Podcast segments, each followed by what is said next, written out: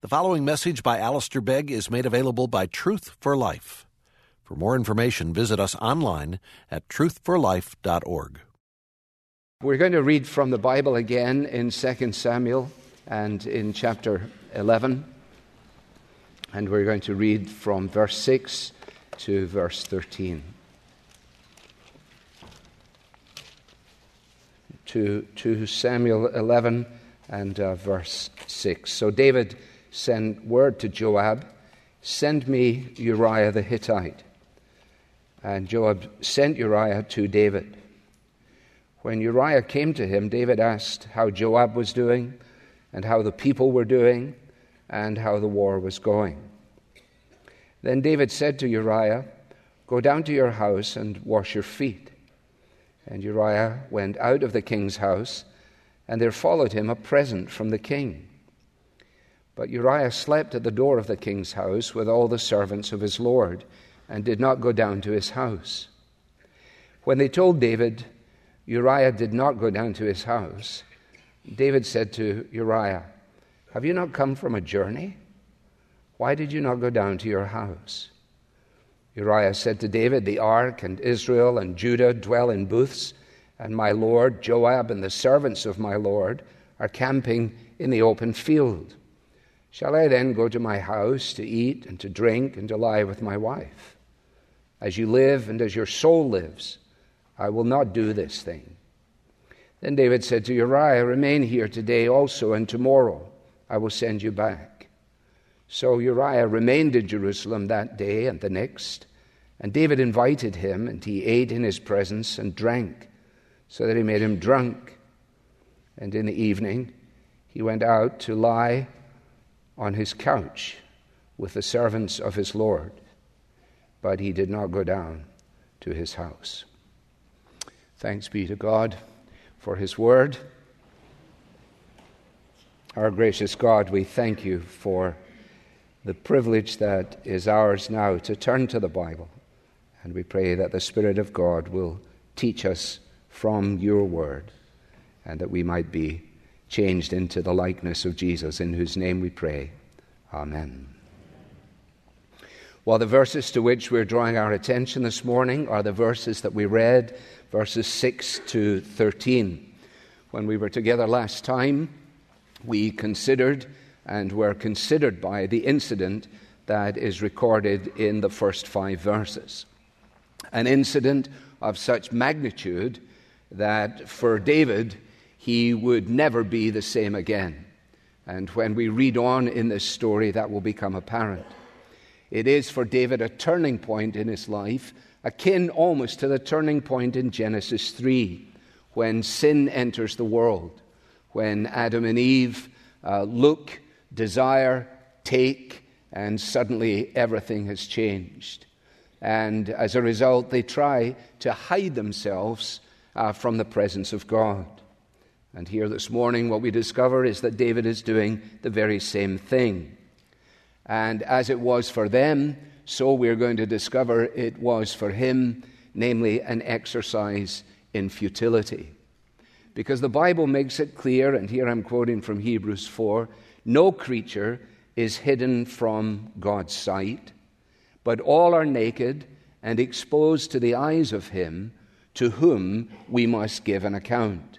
So any idea that any of us might cherish, that somehow or another we are able to escape his gaze, that we're able to find a side street up which we might be able to go, that allows us to be beyond his uh, knowledge and his awareness, is an absolute deception.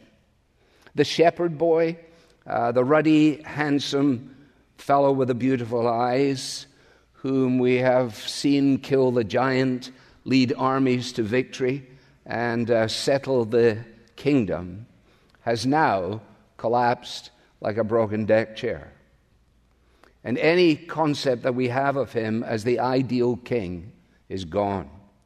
Any notion of him being an immaculate hero is dispelled in the space of an afternoon. We noted that striking phrase at the beginning of verse two. It happened late one afternoon.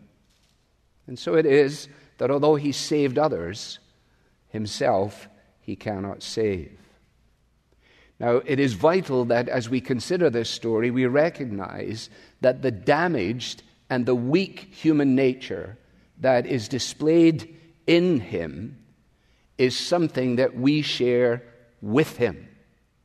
There is no place that we're able to take as a sort of vantage point from which we may look down upon this activity as if we could never understand how that could ever happen any time at all. The fact of the matter is, it may, can, has happened, and does happen. Now, in seeking to trace a line through this, I want to look at it along uh, three uh, lines. Uh, first of all, just to be reminded of the sin that has given rise to this, then to consider his attempted solution, and, and then to recognize the failure of that attempt.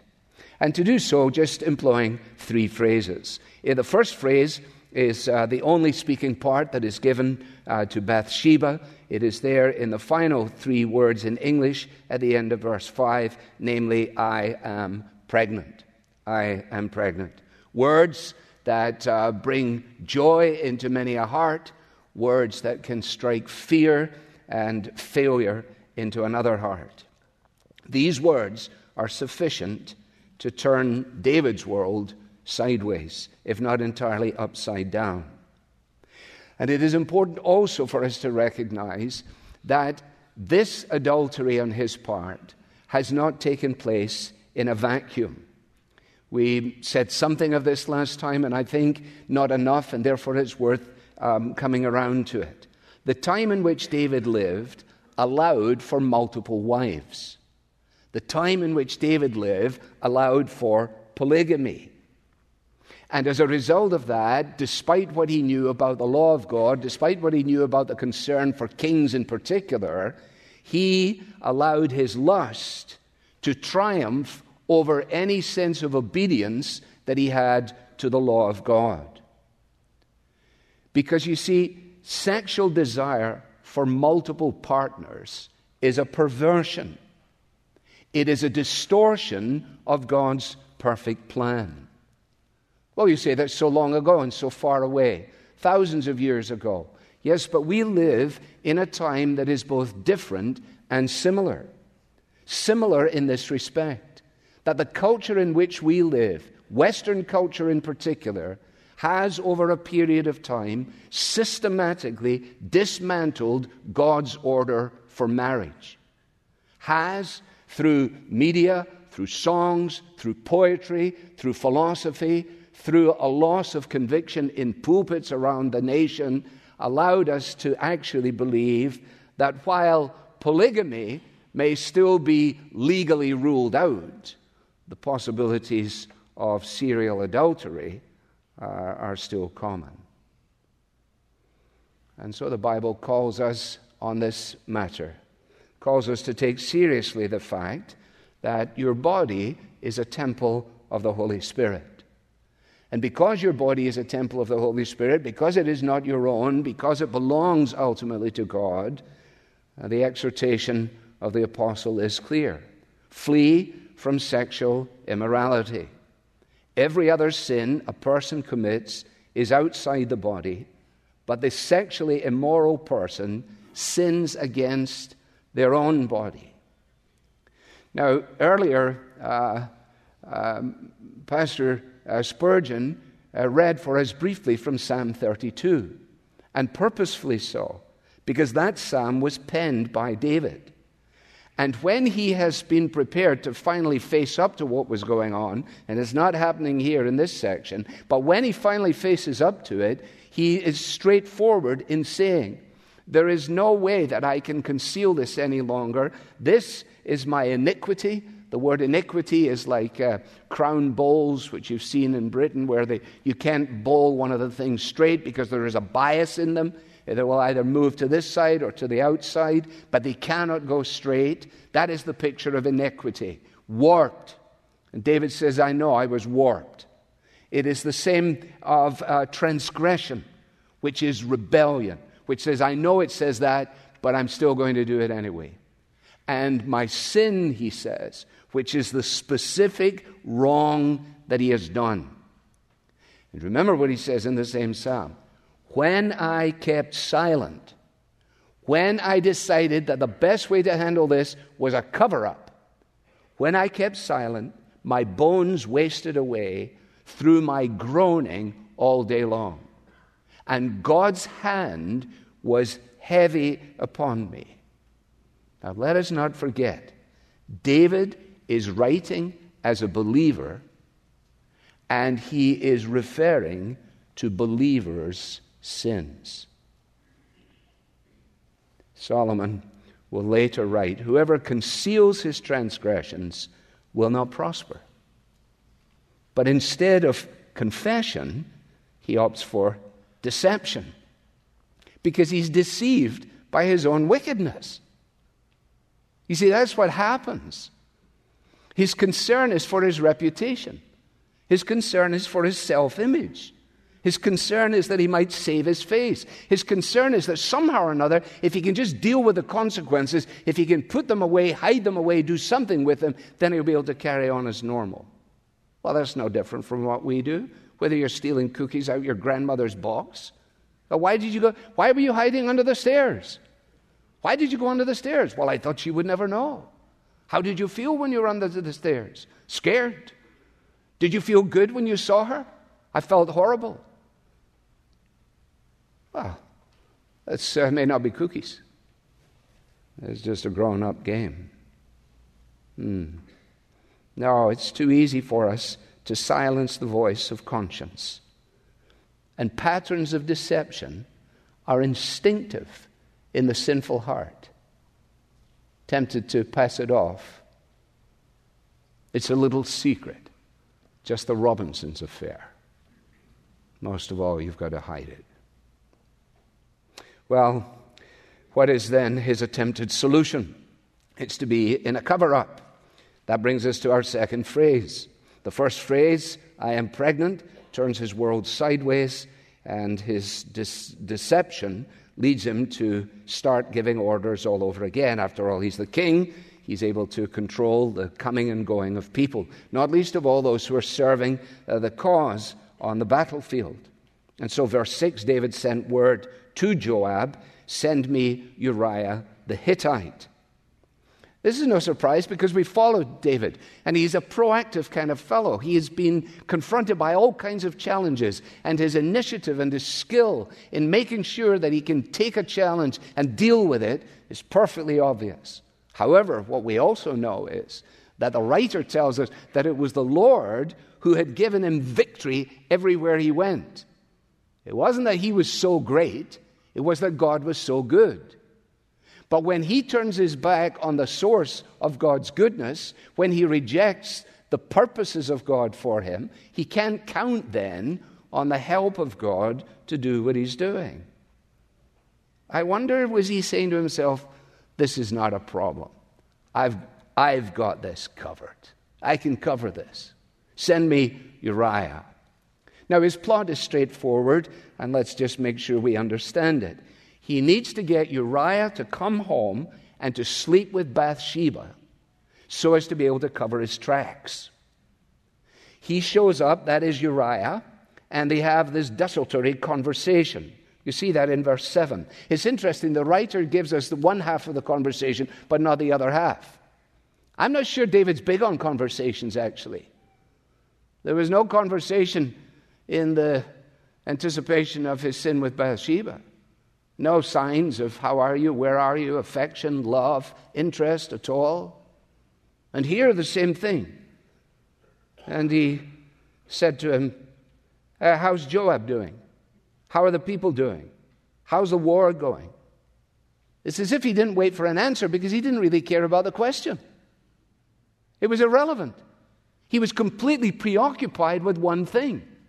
And that is, I've got to get Uriah to do this thing in order that I might cover my back. Now, I'm conscious of the fact that children listen to me, and I don't want to be unduly straightforward in a way that harms any of you in any way. So, it, just let's understand that verse eleven helps us to understand what verse eight is on about. David said to Uriah, go down to your house and wash your feet. You say to yourself, wash your feet? What a strange thing. Well, you come from a journey. You wash your feet. It is an indication of settling in at home. You kick your shoes off. You throw them away. You're back where you belong. Re- rest in it. Enjoy this. This is, this is where you are. There's that. And it may be a euphemism for more. But we leave that aside. Uriah understands, and verse eleven makes it clear. Shall I then go to my house to eat, drink, have a shower, and sex? That's what he's saying. Is that what I'm going to do? Wow. If he can manage to get Uriah to do this, he'll be free from suspicion. So he gives him the command. Go down to your house. Now, if you, if you see pictures in your mind, you can picture him.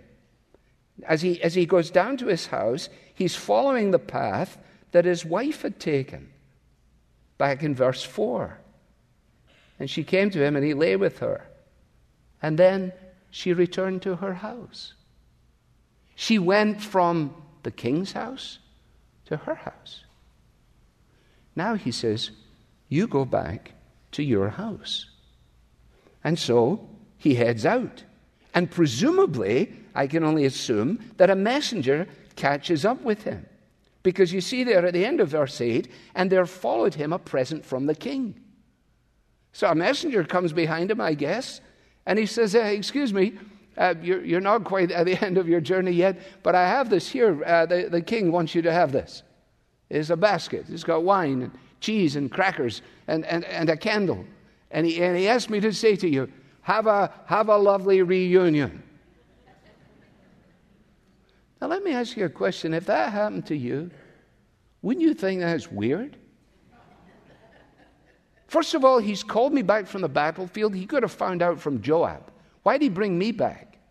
That's strange. Secondly, now he wants me to go to my house. Why is he so concerned about my house? And now he sends me a present to go to my house? The whole thing's strange. Now, here's the question. And you can make your own judgment on this. I haven't fully concluded myself. We don't know whether at this point or at any point Uriah has an inkling of the affair that has happened. Right? We don't know that. When you think about the rumor mill and you think about it coming back into town, it'd be hard for it to be concealed, but still we don't know. But whether, whether he knew or he didn't know, we're told in verse nine that he slept at the door of the king's house in the company of the servants of the Lord, instead of in his own house in the company of his wife Bathsheba. Now, this going down to the house is a recurring phrase. I won't uh, point them all out to you, but you will see that. Go down to the house, go down to the house. He didn't go down to the house. Did you go down to the house? Go down to the house. Repetition says we got a thing going with the house here, right? It's very, very important. Well, think about it by contrast. David didn't leave his house when it would have been smart for him to have done so. And Uriah won't go to his house when it would have been legitimate for him to do so. It's an amazing, an amazing story. Now, as soon as this word gets to David, um, he, he asks for an explanation. They told David, Uriah did not go down to his house, verse ten. Now, David has had, you know, he's, he's, there are crossroads through this whole thing. Right? There are points where David could have made a right-hand turn instead of a left-hand turn. And here's another one. He could have said, you know what, I better talk to him. I better just face the facts. No. So he calls him in again. He says, hey, why, why didn't you go down to your house? Have you not come from a journey? Now, the inference is clear, isn't it? Flew in from Miami Beach, B O A C, didn't get to bed last night. All the way the paper bag was on my knee. Man, I had a dreadful flight, but I'm back in the U S S R. Being away so long, I hardly knew the place. Gee, it's good to be back home.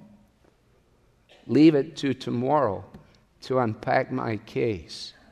Honey, keep your comrade warm. That's what he means. You mean you were off in the battlefield and you've come home and you're sleeping outside? What's wrong with you? What? If I was Uriah, I'm going, oh, you think this isn't normal? It isn't normal? You want to talk to me about normal, David? That's at least curious. Why is he so concerned about where I spent the night? And then he explains. He says, think about it. The ark and Israel and Judah, they dwell in booths. My lord Joab, the servants of my lord, they're camping in an open field. Do you, do you think then that I should go down to my house to eat and drink and to lie with my wife? Now again, let me say to you, we do not know, just as David doesn't know at this point. We don't know, nor does David know, whether this statement here is an expression of Uriah's integrity, of his moral character, or whether behind his words there is the knowledge of David's secret. It's impossible for us to know. But Uriah's expressed statement of commitment to duty should have actually struck David to the core. You remember in the New Testament, Paul makes the observation, no soldier gets involved in civilian pursuits. And the things that Uriah addresses here were understood by David. They were actually believed by David. But once again, once wickedness deceives your mind, you can go anywhere. You can go to unimaginable places. Now look at what he mentions, because it is important. First of all, the ark. The ark. Well, the ark was close to David's heart, wasn't it? Do you remember when the ark finally showed up? Do you remember that, that amazing event where David comes dancing, dancing into Jerusalem? And he danced before the ark. Got himself in a lot of trouble with his wife. Remember, she said to him, you're dancing out there with the servant girls. And we said, wow, why would she be con- so concerned? Mm, now I'm reviewing the situation. We don't want him out there dancing with the servant girls. We don't want the servant girls going, you know, he is one good-looking king. We don't need that. We don't need them singing his songs. He's fantastic. He's terrific. He's the one. Because it's all it's doing is it's, it's paving the way to disaster. And I reread that whole passage this week. And remember, he says to he says to Michal, his wife, he says, hey, you got a problem with this? I will celebrate. And then he says this. He says, I will make myself more contemptible than this. Now, I don't think he's got this in his mind. Surely he doesn't. But it's almost like a prophetic word. He actually says more than he realizes. And he says, and I will be abased in your eyes. And do you remember how the chapter finishes? And Michal had no child to the day of her death. The inference is, forget you. Forget you. I don't need you or anything about you. There are other fields to be furrowed. There are other places to go. The ark, the symbol of God's presence. The ark, the container of the commandments, including you shall not commit adultery. You shall not covet your neighbor's wife.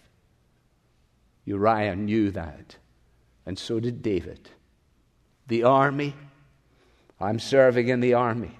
Here he is, a Hittite, almost a conscript from a different place, and yet absolutely committed. A picture of loyalty, noble, true, bold. And so he points out the incongruity of it all. Personal indulgence when the battle calls for self-denial and self-control. And having framed that out, he asks, he asks the question, and if this wasn't a dagger to your heart, I don't know. If this, if this can't unsettle you, I don't know what will. Shall I then go to my house to eat and drink and to lie with my wife? With my wife. If he knows, and I think he knows, He knows exactly what he's doing. Because what he's saying is this: you're the king, the symbol of God's presence, the execution of God's law, the leader of the army, the one to whom we all look. And you want me to cover your background? Now, the fact is that David's plan failed because it was impossible for him to cover up what happened. But instead, once again, of facing up to things, he doubles down. And look at what he says. It says, David invited him and he ate in his presence. He said, why, why don't you stay around for a couple of days? What's he doing? Well, he's buying himself time for another attempt. I mean, if you want to admire something, you admire his commitment to finally try and make this happen. If the first present hadn't worked, and clearly it hadn't worked, uh, presumably uh, Uriah and the various servants of the Lord that were sleeping outside enjoyed the present. But if that one didn't work, apparently now he's he's just leaving out the cheese and the crackers, and he's just going straight for the booze. Woe to him who makes his neighbors drunk, says the prophet, who seeks to use alcohol as an inducement or a liberator or a freer in order to engage in that which in sober terms would never be taking place. Now, there's no indication that alcohol played any part in excusing David's sin. It's somewhat ironic that it is now used by him, employed by him, to try and induce Uriah to do what he wants him to do. But again, verse thirteen is clear. His plan fails. I had in my notes, somebody said it, I don't know who said it, Uriah drunk was better than David sober. That brings me to our final phrase. And the final part of verse eleven is where the phrase is found. I will not do this thing. There you have it. I will not do this thing. Now, what's what's so sad about this is that this should be David's line. This should have been David's line. Looking out on the rooftop, he sees the girl. He realizes she's attractive. It's at that point he's supposed to say, I'm not going to do this thing. He doesn't say this could never happen. He doesn't say she's not that good looking. He doesn't, he doesn't, he doesn't do anything at all with it. Just goes straight ahead. I will not do this thing. Think about it. If that had been David's line, then Bathsheba wouldn't have a speaking part. If he had said, I will not do this thing, he would never have heard Bathsheba say, I am pregnant. Now, we need to draw this to a close, and let me suggest just two brief ways of application. First of all, let's learn to tremble at the approach of sin, and then let's commit to trusting in the promises of God. Let's say today, Lord Jesus, please help me to tremble at the very approach of sin. Don't let me get in up to my neck. And help me to trust your promises. Because you see, the Bible, as we read on in the Bible, makes it very, very clear that the grace of God, and in the Anglican Church, the Episcopal Church, this is uh, one of the readings for Christmas Day from Titus chapter two. Uh, the, For the grace of God has appeared to all, bringing salvation, teaching us to say no to ungodliness and worldly passions and to live self-controlled, upright, and godly lives in the present age. What's the problem? The problem is my sinful heart. What's the inclination on the part of us, each by nature, is to say, hey, I think I've got this covered. I think I'll be able to deal with this. What we discover, whether we're hiding in the cupboard under the stairs or whether we have parked our car in the metro parks to ponder our predicament, we know that a cover-up is impossible. It is impossible. Even if we would make it through all of time, it will not be possible in eternity. So the starting point is, for, as for David, that God's hand was heavy upon him. So, well, I don't know if I like that. The heavy hand of God is a hand of mercy. It is a hand of compassion. It is a hand of grace that presses upon us to say, come along now. You can't cover it. But in Jesus, it's covered. Because the amazing thing about this story is that the faithfulness of God overcame the faithlessness of David. David, for a while, looked like he was the ideal king. But then it became apparent he's not the ideal king. You read on through your Bible. You read into the prophets. And the prophets are speaking of one who will come. And the eyes of the generations are straining, looking forward, looking forward to the day when the promises that were made to David are going to be, be, be fulfilled in one. That there will be um, the, a, a root out of the stump of Jesse. You remember reading that in the, in the Advent time. What, who is this? What will this be? What God had promised in David would lead on to a promised future that would never end, despite what he did. The faithfulness of God is far greater than our faithlessness. The hand of God that weighs heavy upon us, weighs heavy upon us in order to bring us down on our knees. And the promise of God, for which they waited all along, finally comes to fulfillment. And an angel comes to a little girl who's pregnant and says, "Fear not, for behold, I bring you good tidings of great joy, which shall be for all the people. For unto you is born this day in the city of David a Savior, who is Christ the Lord." Have you ever said yes? Have you ever said yes? Have you ever said yes to Jesus? Have you ever said no to the devil? And so, have you ever said yes to him? On Calvary's cross, your sins he bore. Don't leave the Lord outside the door. He is waiting to bless with his righteousness. Won't you now say yes to Jesus? Let us pray. Come, come, thou long-expected Jesus, born to set your people free. From our sins and fears, relieve us. Let us find our rest in thee.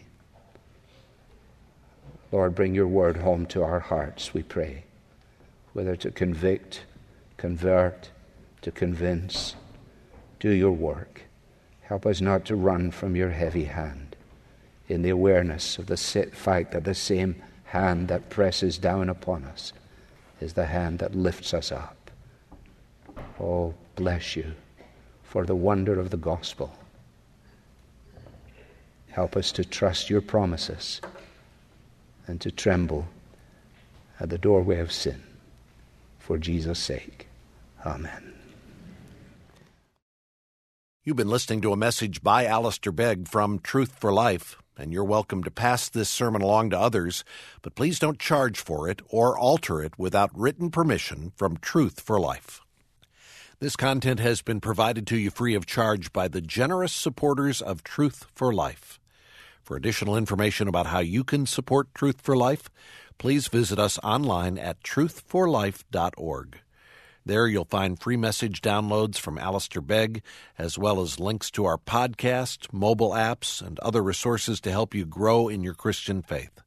Again, the website is truth for life dot org. You can also follow us on Facebook and Twitter to stay in touch with Truth for Life and Alistair Begg. Truth for Life, where the learning is for living.